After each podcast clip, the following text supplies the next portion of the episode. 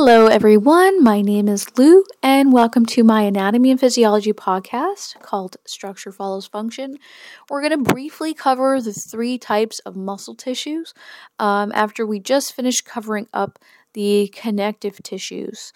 Um, I, the, I mean, uh, yeah, after we just finished doing the supporting connective tissues, because there's um, four main types of tissues. There's um, epithelial, connective, muscle, and nerve. So we're getting into the third category, which is muscle.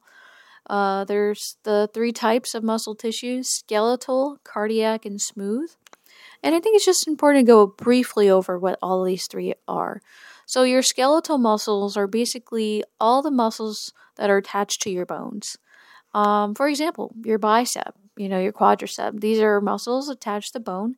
They are voluntary, unlike the other two types of muscles, meaning that you can control their movement.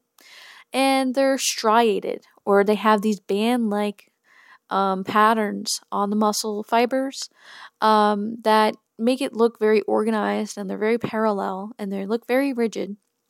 Um, and another fun fact about skeletal muscle is that they're very, very long. Um, they actually can be up to about a foot long, um, and they're one of the very one of the, another unique feature about skeletal muscles is that they have multiple nuclei within the, um, fiber, uh, within the cell, and and that's something you really don't see too often in the uh, in the body. So I just thought that was a fun fact to share with all of you. Um, and again, the function is to provide movement um, and stability for the skeleton, um, and can also generate heat. That's another important function of muscle tissue is generating heat, but specifically skeletal muscle.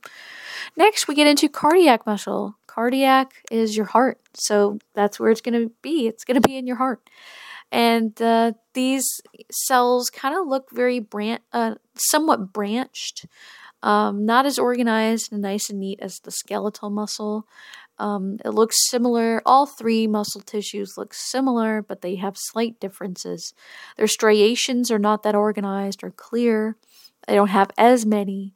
They have these intercalated discs, um, and um, their nuclei are uh, not as well formed or shaped as you can see in the slide. Um, but yeah, you'll find it in the heart, and again, the cardiac muscle tissue helps maintain blood pressure. So I think this one's pretty basic for most people. Um, and last but not least, we have smooth muscle tissue.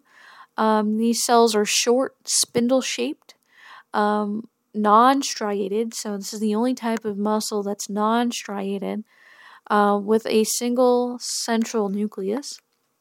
And just to remind you, the cardiac and smooth muscles are involuntary the only one that's voluntary is the skeletal. So these are this is in, involuntary muscle, meaning it's going to do its job regardless of whether or not you want to control it. It's found in the walls of blood vessels um, and in digestive, respiratory, urinary, and reproductive organs. So that's a, probably a lot to remember. We could probably just remember that that smooth muscle tissue lines are smooth blood vessels. Nice and smooth contraction of blood. So think the blood vessels.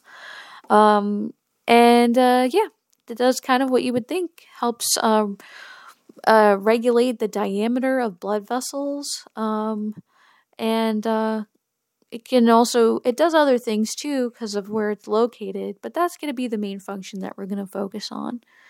And uh, that's kind of the brief overview of the uh, muscle tissues. We'll get more into that later as we get into the um, the muscle muscular system. Okay, thank you.